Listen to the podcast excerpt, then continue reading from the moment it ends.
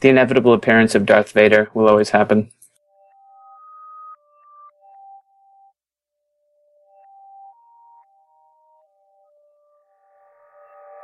Hosting and bandwidth provided by the Blue Box Group. Check them out at bluebox.net.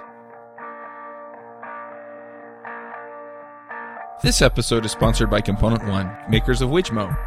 If you need stunning UI elements or awesome graphs and charts, then go to wijmo.com and check them out.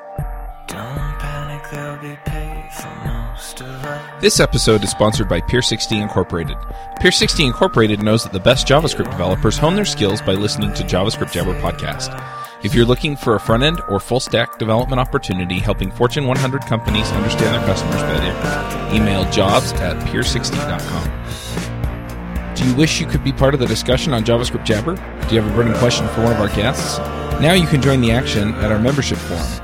You can sign up at javascriptjabber.com slash jabber, and there you can join discussions with the regular panelists and our guests. Hey everybody, and welcome to episode 99 of the JavaScript Jabber Show. This week on our panel we have Aaron Frost, Hello. Jameson Dance, Hi, friends. AJ O'Neal, Yo, coming at you live from the place where Google Fiber is, Provo. Merrick Christensen. Hey, guys. I'm Charles Max Wood from DevChat.tv. We also have a few guests with us. We have Isaac Schlueter, Hello. Laurie Voss, Hi. and Rod Boothby. Hello. So the reason we have this crowd here is that there is some rumor going around that NPM Incorporated. That is correct. We did incorporate. We're a legit company now. Yeah, and you raised a bunch of venture funding, venture money. Uh, a little bit, yeah. Not a huge round as big startup venture funding rounds go, but uh, enough to do some really interesting stuff over the next year or two. Cool. So I've heard a lot of people saying all kinds of things about what this means for NPM and Node. Do you guys want to just briefly talk about what you plan to do with the money or the company and kind of the direction that you're heading in now? Sure, I'll speak to that. I mean, the main thing we get with this money, uh, the main thing that we're spending it on is infrastructure for the uh, NPM registry and website and assorted services, and also hiring people to work on those things full time and, and make them better. Also, our, our long term goal is not just to keep raising money, but to actually, you know, produce revenue. And so we're, we're doing that by creating new products and services for companies that need them. Companies that have been literally demanding and begging that we figure out some way to take their money in order to uh, give them additional services on top of NPM. That so makes what sense. kind of services? Yeah, you guys have like a documented list of those services, or can you talk about them?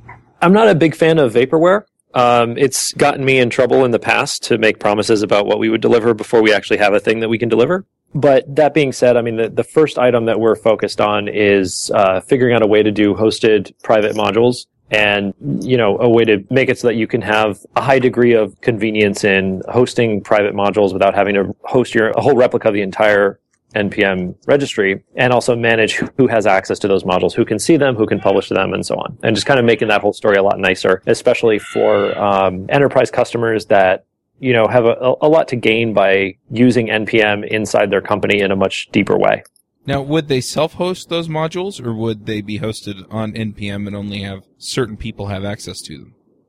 Uh, no, we're we're going to continue to host them, and I think that actually in the long run, that's a very very valuable thing to be able to do. I think a lot of we've heard from a lot of companies that they really just want to use the exact same workflow that they have today. You know, where their developers can publish things, and then other people can install those things on on the other side of the company without having to you know get checked by some secret cabal of people or whatever and they you know they like npm npm is being used inside of a lot of companies but then they can't use it for their private stuff and it gets really hacky and inconvenient to have multiple different systems for different sorts of things. So we're going to try and make that really streamlined and easy for them. And like i said i don't want to go too far down the path of you know saying how that's going to work because it doesn't exist yet so it'll probably change before it does. And you know i don't want people to get too attached to any implementation details before it's been implemented. Hmm, so That's cool though. That's that's an awesome feature. Yeah. It is. I just wanted to say that's a pain point that we've had as Node users. We've had to dance around a lot to get around the fact that we can deploy by npm installing unless we have private modules that we don't want public on npm. So that's a cool story. One of the things that we've discovered from literally every company that we've spoken to, you know, about, you know, what is it that you that you'd want out of us is that they all go, yes, that is exactly what we wanted. That thing, let us pay for it yesterday. As a company selling a service, it's a really great thing to hear that all of your customers have always wanted the thing that you're about to build. It's not a So- bad problem to have. Is that then the monetization strategy? Keep regular npm free and open, and private modules you pay for you know the number of modules. I mean, I know you don't want to talk about the details exactly, but I kind of wondered how do they plan on monetizing npm? So I think there's a common saying in uh, I don't I don't know who said this first, and I, I certainly am not the one who did. But if you're not the customer, you're the product. I think that a lot of times, you know, in reference to something like like Facebook or Twitter, it's pretty clear what you're getting, right? They're showing you ads, and you're showing up to look at those ads. So you're kind of like the product, and the advertiser is the customer. In the case of NPM, uh, or, or, or something else where it's a community kind of activity, it's not always bad to be the product, right? you know, you could say the same thing about GitHub. You could say GitHub, like, if you're using just public open source code, by showing up at GitHub, you're making GitHub relevant and you're sort of increasing their importance in the tech ecosystem. And I, I think that that is an example of being the product, but it's also, you know, as the product, you're getting a lot of good out of it. When it comes to a situation where you want somebody to host something that is private or act as your agent in some kind of delicate way, like, you know, holding onto some secret stuff that you don't want the world to see, in that case, you probably don't want to be the product. In that case, you probably want to pay for it. And that sets up a whole different kind of relationship, right? Because now you have, they have a fiduciary duty to treat you at least somewhat responsibly. You're going to think about it as some kind of a contract. It'll be a little bit more binding. And so the way that we're approaching it is basically the free stuff will stay free because honestly, it's best for us if it's free. Like that's in the long run, it just doesn't make sense from a business point of view to start charging for stuff that's currently free. All it's going to do is make people go elsewhere. But if we're going to be hosting, you know, secret stuff, you know, private code or, you know, things that you use in your website that you don't want the world to see, uh, in that case, yeah, you should pay for that. As a person who hosts, who runs, you know, websites and stuff, I wouldn't trust someone to host that for me unless I was paying for it. Yeah, I really also like the model where, like you said, I mean, people are using NPM as part of their workflow. I mean, it's stuff that they use, it's stuff that they need for their applications, and they don't have to do anything differently other than they go in, they pay to be able to make some stuff private. But for their developers, I mean, the rest of it is just the way they've always done it, which is really, really slick. Yeah. I wanted to step in and just ask really quick about the history of NPM up until now. Kind of how it started off, and then it, it went through a bunch of transitions before ending up kind of in your guys' hands in the form of a company. Do you want to talk about that a little bit?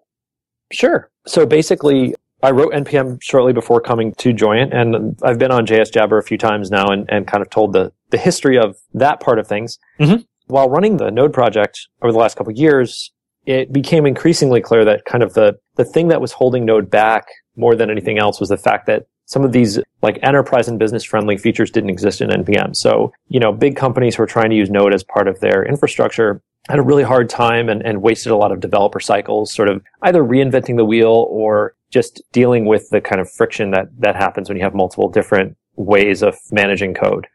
So while at Joyent, actually, Rod and I kind of got to talking about what the future of NPM would look like and what the future of Node would look like. And it was a bit of time before we, you know, formally decided like, hey, let's, let's do a company, you know, let's, let's do a startup here.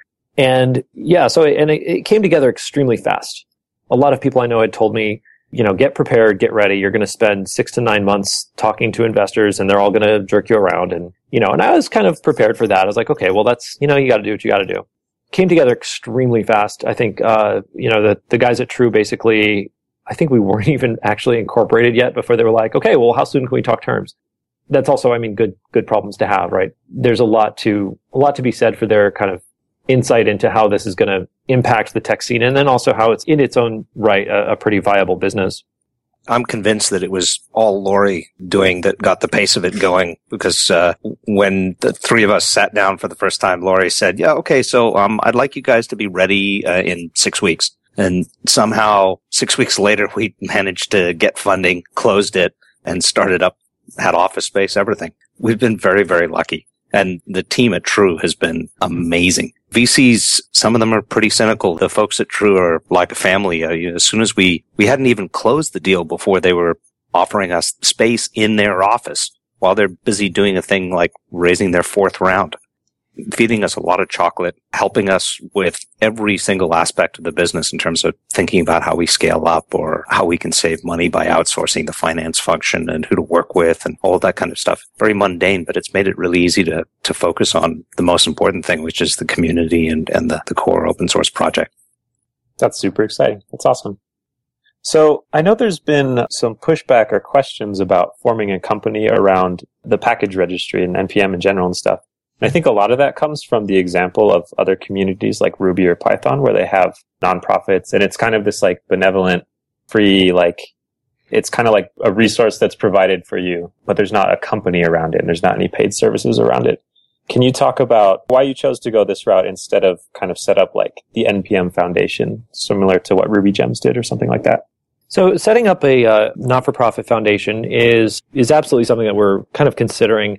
There's a few pros and, and some cons to going that route. Um, doing a foundation is still on the list of possibilities. Basically, in the short term, we were able to. It's a little bit faster to get a company set up, and I actually wanted to. I saw a, an actual business opportunity here and wanted to go and pursue it. So we were going to do that anyway.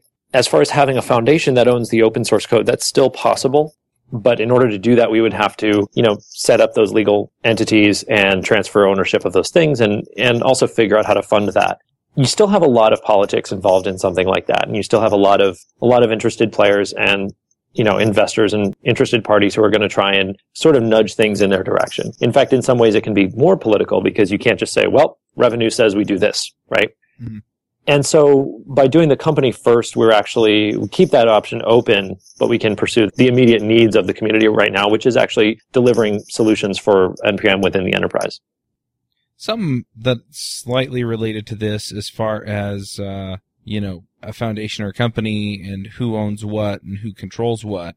What about the code licensing? Because NPM was open source. I'm assuming it's still open source. I don't know why I said was, you know, a lot of people have contributed to it. How do you get them to grant a license to NPM Inc. or whomever in order to, you know, open that up so that you can use it commercially? Well, actually, the NPM license already allows anybody to use NPM commercially. The NPM client itself is open sourced under the Artistic License 2.0. And what that says is basically you can do anything you I mean, I'm not a lawyer. Don't take this as legal advice. But basically, what that says is you can use NPM in almost any way you want, very similar to MIT or BSD. The additional restriction is you can't change it and still call it NPM without sending those changes upstream. So if you said, you know, I'm going to change NPM so that it, you know, installs from PyPI and uses all of PyPI's things or whatever, you'd have to give it a new name right? And that's actually kind of good because you don't, otherwise it's going to be really confusing and stuff. And the other thing is you can't charge a license fee for NPM itself. And as far as, you know, the multiple contributors, they still own their stake in NPM. I mean, the, the copyright statement right now changed from, the big difference is the copyright statement changed from Isaac Schlueter and NPM contributors to NPM Inc. and NPM contributors the vast majority of npm was written by me and you know a relatively small number of other people and we still have a really good relationship with all of them. This company is built on open source. We live and breathe open source and we're going to keep keeping things open. I mean even even a lot of our paid projects we're kind of looking at okay what can we basically what can we get away with open sourcing? You know and is there a way that we can have our whole infrastructure still be built on open source pieces and you know just have like the actual private data private? So it's not really a conflict as far as i'm concerned that makes sense. What about the repository of uh, node modules? We will have to do some things to, you know, make things a little bit more regimented and rigorous and, and kind of, you know, get away from some of the loosey goosey way that things have been done in the past, which you can get away with when you're an individual, but not so much when you're a company. In particular, I'm talking about stuff like terms of use and terms of service stuff, which we're, you know, we're in the process of making all that kind of rationalized the history, historically, basically the NPM registry is owned by me, but all of the things that are in it are owned by their respective publishers. And I've reserved the right to, you know, delete or remove or modify things as necessary in order to keep it going good. So basically, we need to get a more formalized kind of terms of service that shows that. So one thing that I had thought about a couple years ago and almost acted on, but didn't obviously was there was an app store for a decade before Apple came out with it. Like Linux has had repositories and had, you know, clickable download stuff interfaces for a very long time. Apple took that same idea, attached a dollar per item, and boom, it exploded into a huge thing. It was also on the phones, which was a completely new market, but Apple took an idea that everybody, well, that was in the Linux community was already using and they put it on their Mac desktop and they put it on the phone and, and it exploded. And I thought, well, you know, we have all these communities of software that's mostly free but maybe there's an opportunity for something where, you know, to have a license to this module, you pay a dollar, which I think is good for a lot of people because it doesn't mean necessarily that somebody's going to get super rich, but it does kind of help fund that, you know, hobbyist development. What do you think about that kind of model? There have been folks who have asked us to implement that. We haven't figured out if or how it would be good to do that but it's it's definitely on our our list of things to kind of investigate and figure out and see if there's a, a, good way to do it the biggest problem and the reason why, another reason why I wanted to be the one to kind of be at the head of this, this NPM Inc. company is that bringing money into the equation can change things in really dramatic and subtle ways. And the minute you start saying, well, you know, this arg parser costs a dollar and this other one doesn't, well, you know, now you kind of have an incentive for the author of the paid one to go and trash talk the free one or vice versa. And it, people act differently when there's a dollar sign attached to it that's not to say that it can't be done in a good way. It's just to say that like there are some very real hazards. So we're approaching that very carefully. I want to kind of talk about some of the other concerns that I usually hear when this kind of thing happens. I mean, I spend most of my time programming Ruby, and I remember when Heroku hired Matz, Yukihiro Matsumoto, who actually uh, continues to, you know, push forward the development of Ruby, or there have been several other libraries that have kind of been brought in-house by various companies that want to sponsor them or things like that. And the concern always comes out to be, well, then they're not going to be as interested in the community or they're not going to be as interested in keeping things as open and transparent as they have been and things like that. And it, it seems like you're approaching it from the right direction talking to you now, but do you worry that, you know, if you have an investor that has some influence or some, you know, some other entity that you know, buys additional stock in NPM Inc., that things might go sideways one way or the other? I think if there's an investor who's going to buy something and then destroy it, I mean, that's sort of a, not a very good investor, and we would be fairly unwise to get involved with them. We did a lot of diligence with True before deciding to accept their money, and you know, and also we retained a lot of control over the company. I can't go into details of exactly how our cap table is structured, but like, I'm not so worried about us getting taken over. I mean, we had a very valuable thing. They recognize that and they've, you know, invested accordingly. And I, I think that they really, they understand that the value is coming from the open source community. They've had investments in other open source things that they've managed very wisely. And, you know, ultimately it's easy to say that, you know, VCs are bad and certainly a lot of them are. It's, uh, it's a little over overly simplistic, right? Because VCs are people, and some of those people understand how open source works, and some of them don't. And it's it's the same with anything else. You know, you you can say, "Oh, Sally broke my heart, and therefore women are the worst," but that's not really a reasonable conclusion to draw, right? Like, you know, there's lots of people with a lot of different approaches to investment. I'm absolutely doing the like the CEO thing and not answering your question, but. uh yeah, I'm, I'm trying to ask all of the hard questions and the, you know, address some of the concerns that people have about some of this stuff. One of the things that is kind of indicative of how much we've thought about this is the kind of people that we've brought in. So when we started down this route, actually the guy we called was Toni Schneider at, who was with Matt Mullenweg at WordPress for a long, long time and is probably the mellowest guy to ever be a VC he put us in touch with Puneet and Matt Mullenweg himself is an angel investor in this effort. And we went to people who have done open source, who believe in open source, who spent a lot of time around it and understand the value of it and understand that you have to balance things and grow them while still taking care of the community. It's not always perfect, but hopefully that indication of years of particularly Isaac's effort, but to dedicated effort to open source. And then all the people that we're bringing in is, is a kind of an indication that we want to push this in a way that does the right thing.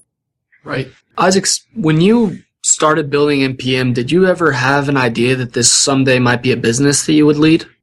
Not really. I mean, not originally anyway. You know, I, I, wrote NPM because we needed a thing that does what NPM does, right? I, I wrote a, a, thing that would be a package manager for node programs because it was a big pain in the ass to install node programs that people were, you know, talking about on the mailing list and I couldn't actually use it in my program. So, you know, it just seemed like we needed a thing that did that. And over time, it's kind of grown into this very big and relevant community force. And I think there, there's a lot of really interesting places we can take it. So Sure. I, I always thought I would do a startup about something else. I mean, this, Sure. this wasn't very high on my list that I want to write a package manager company that doesn't even, didn't even make sense. Some would say it probably still doesn't, but you know, it, it's something that's become uh, a source of value and there's additional ways that we can add value and some of those ways will make us a few bucks. So yeah, if I can keep doing this as my job for a while, that'd be great. Very cool. And the other question I had was, do you see? I mean, Node is starting to be, see a lot of play in the browser space.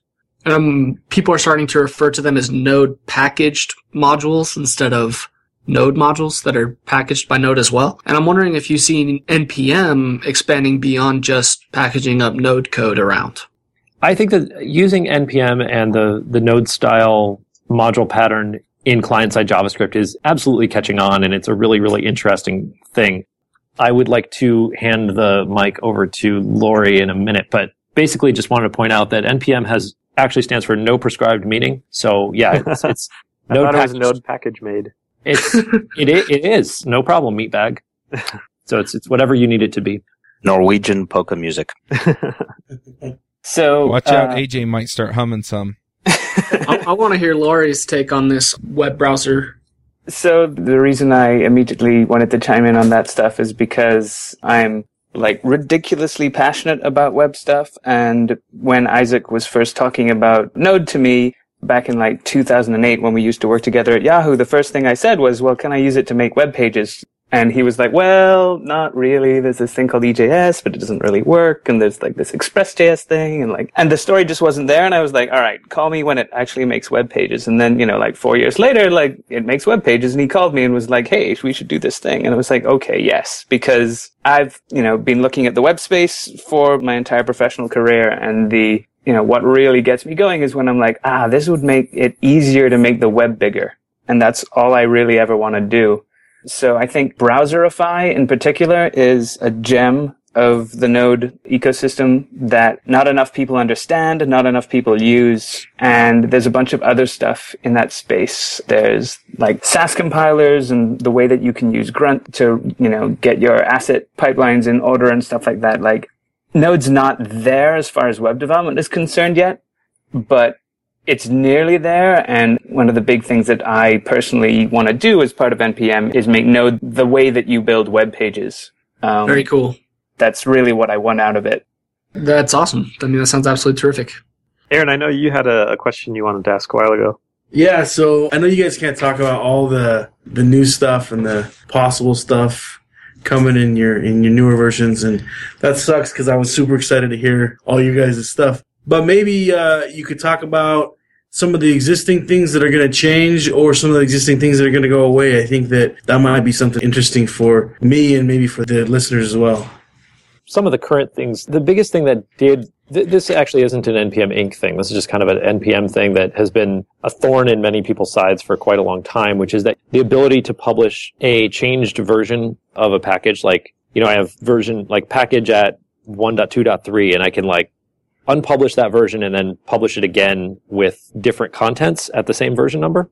It's not really something that was ever supposed to work. It just kind of did, and we didn't lock it down. And so people started, you know, taking advantage of it and kind of depending on that behavior. And then others were occasionally extremely frustrated by it because they would get new bugs even though they didn't change the version number. Or they'd have two different instances of their program running and getting like error numbers with different line numbers and like really confused. it's like we have the same version installed. Why is it different? I I saw this at Joyent a lot when I was working there. and just kind of never got around to preventing that.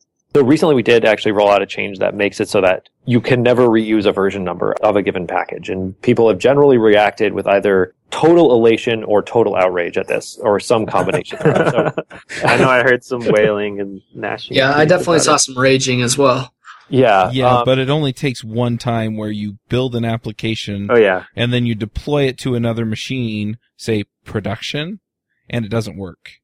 Right. It's one thing if you just, oh, that module's gone, right? Like, okay, they unpublished it. it got deleted. Maybe there was some, you know, something leaked that it shouldn't have been in there, or some horrible security bug, whatever. Maybe it's good that it broke. When it works but is different, that's actually much more hazardous. Mhm.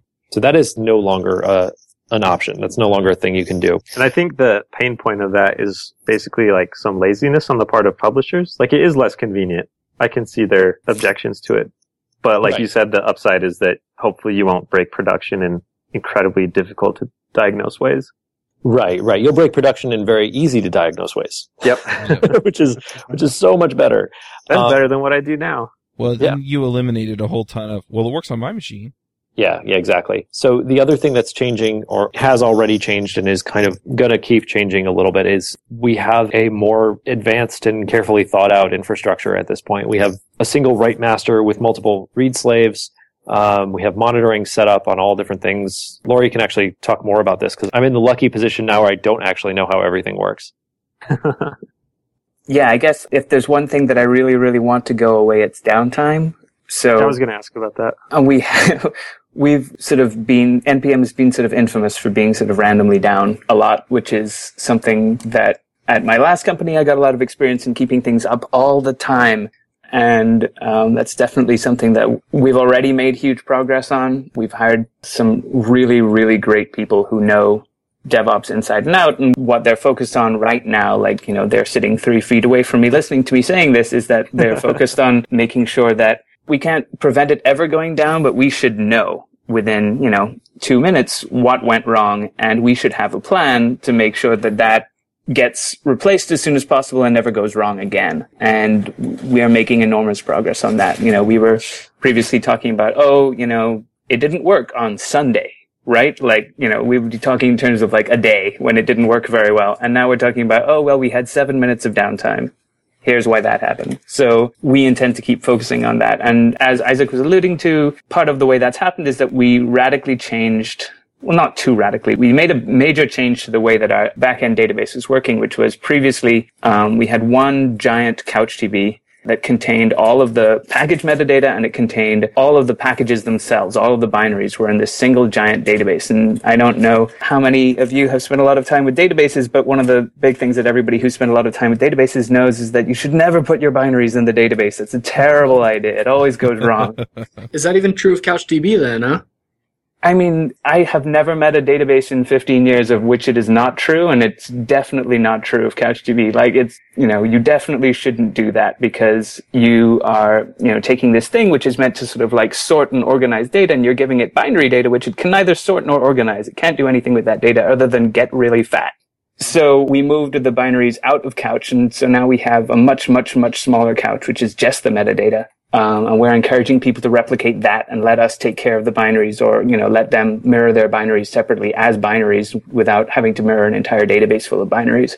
And that, that would work really well if, you know, it had just started that way from nothing yesterday. But unfortunately, obviously we didn't used to do it that way. So we have some people who depend on, on the way that it used to work. And so we have jumped through a fair number of hoops to make sure that it remained backwards compatible and you know there is still a copy of a couch that has all of the binaries in it and you can still replicate from that the, the way that they used to and it still works as well as it used to which is to say not very well so where where do you put the binaries now? Are they just on some sort of CDN?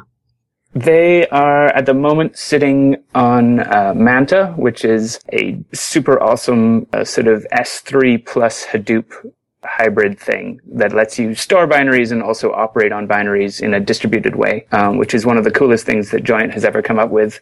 We are in the process of putting that in more than one place because, you know, as good as Manta is, there's only one of it and it doesn't, it's not up 100% of the time. So we are putting some engineering effort right now as we speak again, uh, into taking those binaries and, and putting them in multiple places. Everything that comes out of the registry right now is sitting behind our CDN or rather our sort of geo-distributed CDN cache thing called Fastly, who have awesomely donated all of these services to NPM, the open source project. So very little of the binaries gets actually served from us. Very little of that stuff is coming from our servers directly. It's mostly being distributed by the CDN, but the ultimate sort of source of it is Manta and soon a couple other binary stores that we're going to be setting up. sure. up. I guess also removing your version publishing helps you not have to invalidate your CDNs. Yeah, vastly, I should say. we we purge the cache um, pretty actively anyway, but not having a binary that can randomly change from one binary to another is uh, without changing name. It certainly simplifies that. Very cool. So one thing that I just I wanted to point out, it seems like some of the things that I keep hearing from other open source providers, you know, people who write open source or manage open source projects, is that they really need people to have more time to work on things. And that's one of the things that I think is really exciting about you guys incorporating and having a, you know, a round of seed funding is just that it sets things up so that you guys can kind of go full time on this stuff and solve a lot of the problems that we have and give us better features. And it's not just coming from a place of you love the community and you want to give this stuff to us, which having talked to you guys, it, you know, it comes across that you do, but it, it's also in your best interest as the company grows and provides these other features and products that you do that. And so that's the thing that when I read it, I got really excited about was that we have this opportunity in the community for you guys to take that money and basically spend a lot of it on us. Uh, yes, that is the intended goal. We are spending the money on NPM and the, the open source community.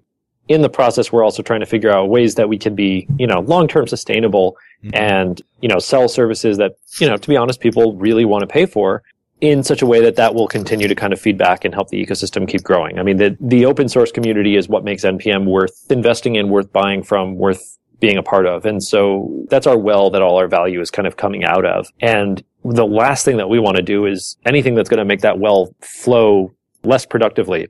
And, you know, there's, there's things that we're not prioritizing right now just because we have to kind of put out existing fires and deal with uptime and also deliver products that people want to pay for. But I think in the long term, we'll have a lot of opportunity for doing things that are, you know, just strictly making the open source community better. There's features we can add in terms of security and reliability and just other kind of goodies that we could do to make the life of an NPM user a lot better. And having people who are working on that full time is really the way that that happens. As nice as open source and kind of like community, charity, and goodwill are, when it's not your job, it's not the thing you're doing, right? It's something that you're spending a weekend on here and there.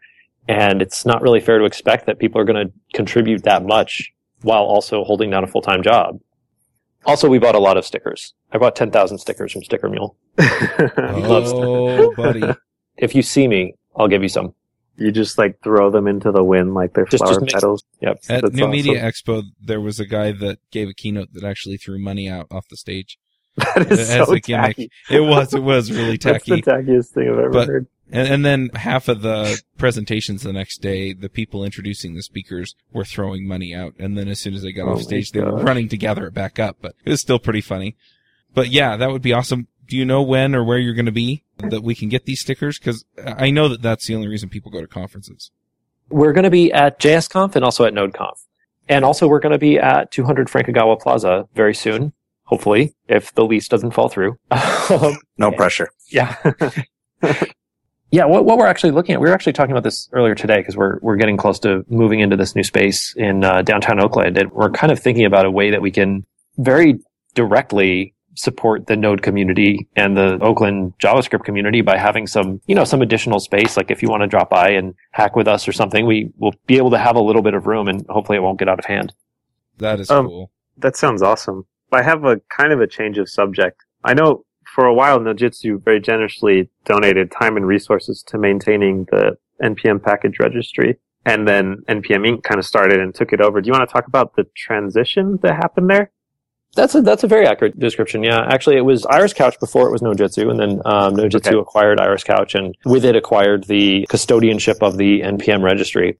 And they found themselves in a position where getting, you know, the way that the NPM registry was structured, with having a, a single big couch that was doing not big couch, a single large CouchDB that was serving all of the puts and all of the gets was becoming very, very difficult to maintain as it does. And, you know, what the approach that worked really well at the start of 2013 no longer worked by the end of 2013. And they were getting into these situations where, you know, it was going down and, and just impossible to come up. The database was getting too many writes to ever be able to compact. The bandwidth and hosting bills for Nodejitsu were getting pretty outrageous. So it got to a point where basically Nodejitsu had to reach out for help. At the time, I hadn't actually, you know, we, we were still kind of investigating whether or not it made sense to make a company around this, whether it was even something that we could kind of build a business model around. And I'm I'm not a fan of the sort of traditional dot com bubble approach where you just raise a bunch of money and then figure out what you're going to do, right? I didn't didn't want to start the fundraising or the uh, uh, VC funding thing until we had some kind of idea of what a business plan would look like. You're not going to pivot NPM into a tower defense game, is what you're saying. I said I wasn't going to talk about vaporware, but I might make an exception for that. Um, anyway, there. I mean, we're basically getting crushed by this exponential wave of people coming into NPM and trying to use it and, and, really being excited about it. And so the Scale NPM fundraising drive, which actually we did on this podcast, we came and talked about it on here. Mm-hmm. That basically got us out from under, you know, out from under being crushed by this wave of people who were adopting NPM. But, you know, if you sit down and do the math, like even a pretty junior software developer or DevOps person in San Francisco or in New York, you know, in, a, in an American city is going to cost a fair bit of money. And so if you want to have, you know, five, six people full time on maintaining the NPM registry and also pay for hosting and bandwidth and all of this other stuff, it's 300 grand is not going to actually get you that far. It was enough to get us to where Nodejitsu wouldn't have the you know, make the choice to either shut down the NPM registry or, you know, or nothing. Basically, they had to find some money or turn it off. With that in mind, we did the Scale NPM fundraising drive. Charlie Robbins, you know, ran that whole show. It was a Nodejitsu operation. I worked on figuring out ways to, you know, now that we've kept the lights on for a few months, let's figure out ways to keep the lights on for eternity. You know, how do we actually have a system that will scale not just to the next you know, 100,000 packages, but the next million packages, 10 million, 100 million packages. Like, how do we actually take NPM into the stars, you know, like, and keep going with it? And the way to do that was actually not by, by not just having it all get thrown in, in a single CouchDB, right? The way to approach that is to have put a CDN in front, not keep the tarballs as attachments in the database, and do a lot of these other things that took very careful steps. And also take a lot of people being on call and people owning and maintaining each part of this. So the way to do that is to build a company with a dedicated focus on it. And so that's why pursued funding. And like I said, we raised a lot more than 300 grand, but it's still, you know, two and a half million is a big number, right? If that was in your personal bank account, you'd be like, hoo I'm rich. But for a company, I mean, companies are pretty expensive. If you have a bunch of employees, you have, you know, say you have 10 employees, like that's only going to last you a year or two at the most. And so you really need to figure out a way to turn that 2 million into, you know, 20 million in revenue in a reasonable amount of time in order to take it to, you know, the next step and to continue growing. I think there was a lot of perception that we probably could have managed a lot better.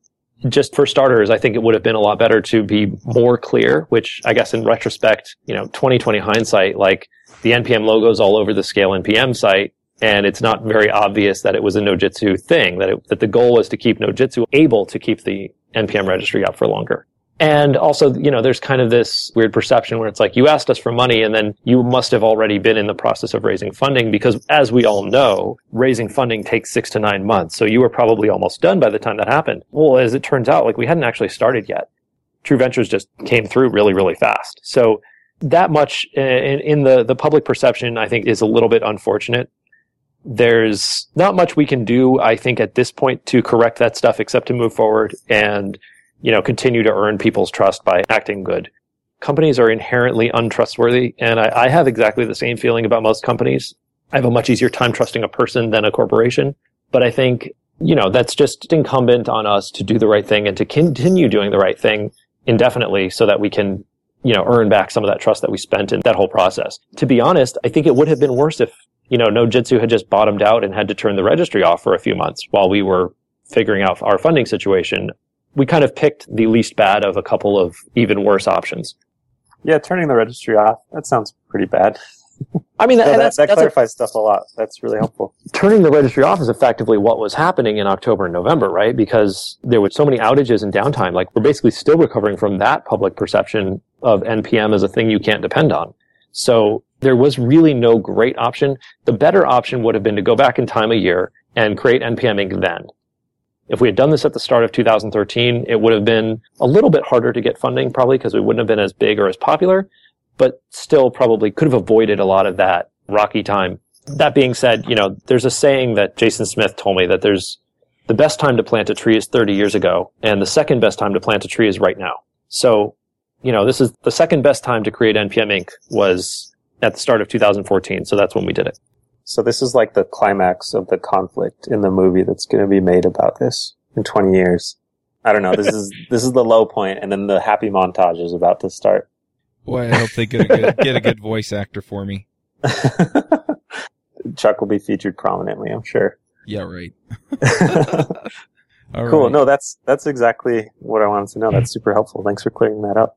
One other thing that I guess I have to ask. I mean, you've kind of been a little bit shy about talking about the future, but what are kind of the things that we can expect to see in the short term that you're working on right now with NPM? Well, like I said, private modules are the, as far as big features go, that's going to be the one to kind of keep an eye out for. When you sort of pick apart what that means and how we're going to go about implementing that, there are some other kind of feature directions we could take it in once we have those parts. Uh, some other interesting things, you know, a surprisingly common question when I was running the Node project that I, I saw a lot from newcomers was like, okay, I downloaded Node and I installed it and I did npm install and I did all these modules and I even made a module and that was all really easy and now I have a little server program that's going. So now what? Like, where do I put it? How do I make this go on the webs? And so the, you know, the fastest way that we can do that is just kind of expose some of those goods and services that are out there and uh, have a section of our website where you can look at resources and stuff. Another thing that's going to come back very soon, which I know Rod has been really, really just eager to see is uh, download counts. There was a little bit of conspiracy theories about how we had taken away download counts and then we were going to start charging for them, and that's yeah, that was, that was kind of funny, actually. Thanks. Uh, no, we are we are not going to be charging for download counts. Those are coming back. The reason they went away is because we were keeping time series data in a CouchDB, and just FYI, don't ever do that. It's a terrible idea. Time series data is hard to get right and CouchDB is the wrong tool for the job. Everybody told me that when I first whipped it up, and it was like, well, yeah, but this kind of works. Um, why not? And here's here's why not. Because after a while, it falls over, and and it takes forever to get any kind of data out of it. Laurie, do you want to talk a little bit about how downloads counts are working? Well, there's not a ton of complication to it. Uh, we have logs from our CDN. It was previously from the server directly, and now it comes from Fastly you know, we have an event every time somebody downloads things and we are throwing those into Manta, which, like I said earlier, it has sort of Hadoop-like functionality where you can just sort of run shell programs on the data in place and then get it to MapReduce stuff back up to you. And it turns out that MapReduce is a really great way of counting stuff up. You know, it's basically the simplest thing that you can do with MapReduce is count stuff up. So we have a Manta job that counts up all of the day's downloads and throws them into what is whisper it a MySQL database. I'm so sorry, everyone, because it's so oh. it's so small. It's like five million rows. Like it doesn't matter what you put it in when it's five million rows, as long as it's not couch. and so I am literally in the background as I am talking on this podcast, spinning up the server that has the five million rows on it and spinning up the node process that will serve them out. And about an hour ago, I open sourced the code that runs the web surface. So they'll be back very, very soon, I promise. And it's just the most drop dead simple web service you can ever think of. It's just a tiny little one method happy service. And that'll be a public API that anybody can call if you, you know, desperately need to know your download counts every single day. You can just curl it now. That's cool. That'll be public. That's cool. We've also been considering that there's, you know, there's a lot of other stats that we could be tracking. We may have other things to add to that. Like I said, the top priority is bringing back stuff that had either fallen over or, you know, we couldn't keep maintaining for whatever reason. And we're almost back to feature parity of where we were at, the start of last year. I just wanted to ask about the transition and stepping down from leading node to NPM Inc. I mean, that's a huge deal. It just totally slipped my mind because we were talking only about NPM Inc. But how did that work? Did you just decide that it was too much work to do that full time as well as NPM Inc. stuff? They're both like three full time jobs. So I think, yeah, there was no way. I mean, the, the reason I hadn't really done much with NPM in the last couple of years is because I've been running the Node program, the Node project. And, you know, Node had gotten to a point where really what it needed was more of what TJ Fontaine was already bringing to the project. He started on Node Core and, and at Joyent. I think it's been, what, like a year and a half, year or so, maybe two years now. And you know, he brings a lot of very like, very high degree of, you know, rigor and, and consistency to the node project. And he's not, you know, also trying to manage a package manager ecosystem. So, you know, he's got a better view of some of the low level stuff that was happening in Node. I think my skill set in Node was kind of around, you know, figuring out what the right API surface should look like for the JavaScript stuff. And I think I did an okay job with that. TJ is a better leader for where Node is right now And, you know, it was very clear that NPM was the thing that needed the most attention. So it seemed inappropriate actually for me to keep running the node project. And effectively, TJ had been doing that job for quite some time already. So I think, you know, stepping down was, it felt very obvious. It felt more like we were just sort of publicizing something that had already happened by the time it, it did become public. That's cool. Cool. All right. Well, I guess we're uh, at the end of our discussion here, so let's go ahead and do some picks. AJ, do you want to start us off with picks? Yeah, since we mentioned the proverb of the best time to plant a tree is 20 years ago, there's actually a pretty cool article that I'll link to that's kind of a better your life New Year's resolution type of thing that the Church of Jesus Christ put out. And also, I will link you to randomuser.me, which is this wonderful, lovely API where you can get, they have a and different picture profiles available and then probably quite a bit more than that in terms of the like usernames and email addresses that are all fake. But it's just a cool site. If you need to grab a bunch of fake user data to template somewhere, you can get them with cool pictures and with email addresses that look legit except for the example.com and that kind of thing. And I thought I had something else, but I don't remember right now. So we'll go with that. All right. Uh, Merrick, what are your picks? So I have three picks. My first pick is an album that came out two weeks ago called Ledges by Noah Gundersen. It's just absolutely wonderful kind of singer songwriter music. And with that, another album that came out this week by William Fitzsimmons, Lions. And again, more awesome acoustic music. And the last pick is actually one that's sort of a nostalgic ode, which is the first time that I talked to Isaacs. His pick on J.S. Jabber was the book Nonviolent Communication by Marshall B. Rosenberg. And I actually read the book after that, and I thought the book was absolutely terrific. One of the best books I've read to date. I haven't wrote Isaac's probably a slightly uncomfortable email for him, but um, the book was just terrific. So I wanted to also make that part of my picks. Tell Merrick not to call me. Uh, I, is, uh, that, is that Merrick kid going to be on the call? Because I don't know if I want to do it. I second the motion too, or third it, or fifth it, or whatever. I uh, listened to it on audio tape. It was really good. I really enjoyed it, and I wish that you know that was part of public education was a class where you just listened to that book or something. Yeah, I can totally see it. Merrick has a collection of uh, restraining orders from JavaScript developers. All right, Aaron, what are your picks? Uh, I just have one pick, so I'm not very prepared this week. So there's a new album by a group called Kongos. They have a new album called Lunatic, and it's pretty wicked awesome. So I've been coding to it this week and really enjoying it. Jamison. I only have two. The first one is Mountain West JS. I'm gonna keep saying it until it's over, and I'll probably forget when the podcast gets published. So you'll probably hear it like one more time after the conference is over. But JavaScript conference in Salt Lake City, Utah, March 17th to 18th. Tickets are still on sale, and I would love to see you there. I'm going to be there. Um, I think Chuck's going to be there. A couple other people Yeah. are going to be there. Jamison speaking, so You unfortunately. But the other thing is, it's this GitHub repo for, it's an HTML5 game called Nothing to Hide. I guess it doesn't matter what it's written in because it's just a good game. It's not like a game that you look at and think like, this is good for an HTML5 game.